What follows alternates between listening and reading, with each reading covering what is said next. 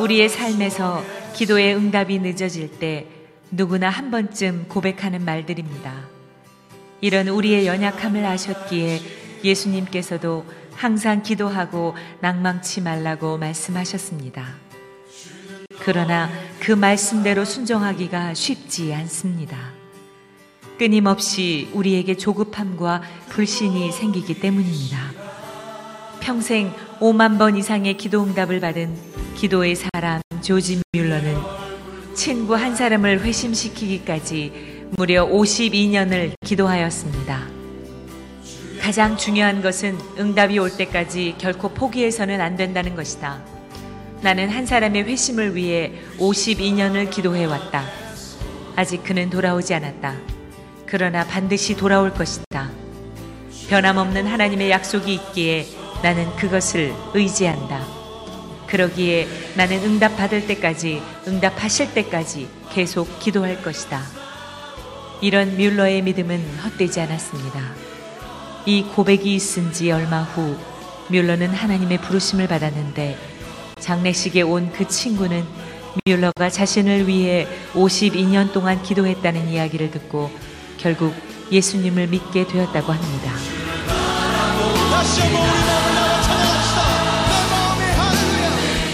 오늘 우리 모두 뮬러의 믿음을 본받기 원합니다. 우리 안에 있는 불신앙과 조급함을 회개합니다. 이제 우리는 결코 포기하지 않고 믿음으로 기도할 것입니다. 하나님께서 응답하실 때까지 쉬지 않고 기도할 것입니다. 하나님은 반드시 응답하십니다.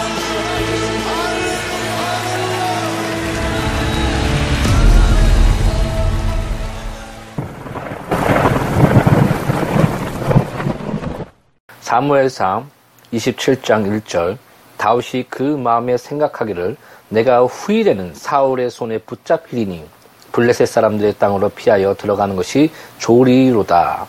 사울이 이스라엘 온 영토 내에서 다시 나를 찾다가 단념하리니 내가 그의 손에서 벗어나리라 하고 이때 다윗의 마음속에 있던 생각은 거짓 생각이었습니다. 왜냐하면 그에게는 사무엘을 시켜 자기에게 기름 부어 왕으로 삼으신 하나님의 약속이 공수표로 돌아갈 거라고 생각할 만한 근거가 전혀 없었기 때문입니다.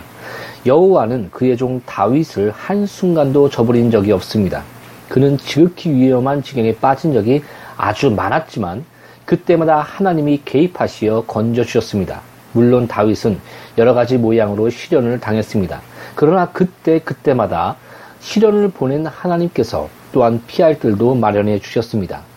다윗은 자신이 쓴 일지 어디서든 손을 대고 바로 여기에 하나님이 나를 버릴 거라는 증거가 있다고 말할 수 있는 곳이 한 군데도 없었습니다. 실은 그의 그 과거 전체가 바로 그 정반대 사실을 입증해주고 있습니다.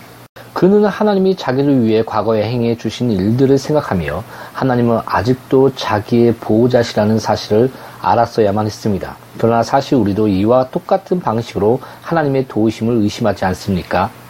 우리도 다윗처럼 아무 근거 없이 불신하지 않습니까? 우리에게 지금까지 하나님 아버지의 선하심을 의심할 만한 이유가 조금이라도 있었습니까? 오히려 하나님이 그동안 베풀어 주신 긍휼이 너무 많아 놀라게 되지 않습니까? 하나님께서 우리의 힘을 받지 못할 만한 일을 하신 적이 한 번이라도 있었습니까? 그렇지 않을 것입니다. 우리의 하나님은 한 번도 우리를 떠나신 적이 없습니다. 물론 우리는 그동안 어두운 밤을 지낸 적이 있습니다. 그러나 하나님의 사랑의 별이 그 어두운 가운데서도 우리에게 빛을 비춰 주었습니다. 또 아주 힘든 싸움에 빠진 적도 있습니다. 그러나 하나님이 방패를 높이 쳐들고 우리를 보호해 주셨습니다. 많은 시련을 통과한 적도 있지만 그것은 항상 우리에게 손해보다 유익을 가져다 주었습니다. 아무튼 우리가 과거의 체험을 통해 얻을 수 있는 결론은 이렇습니다.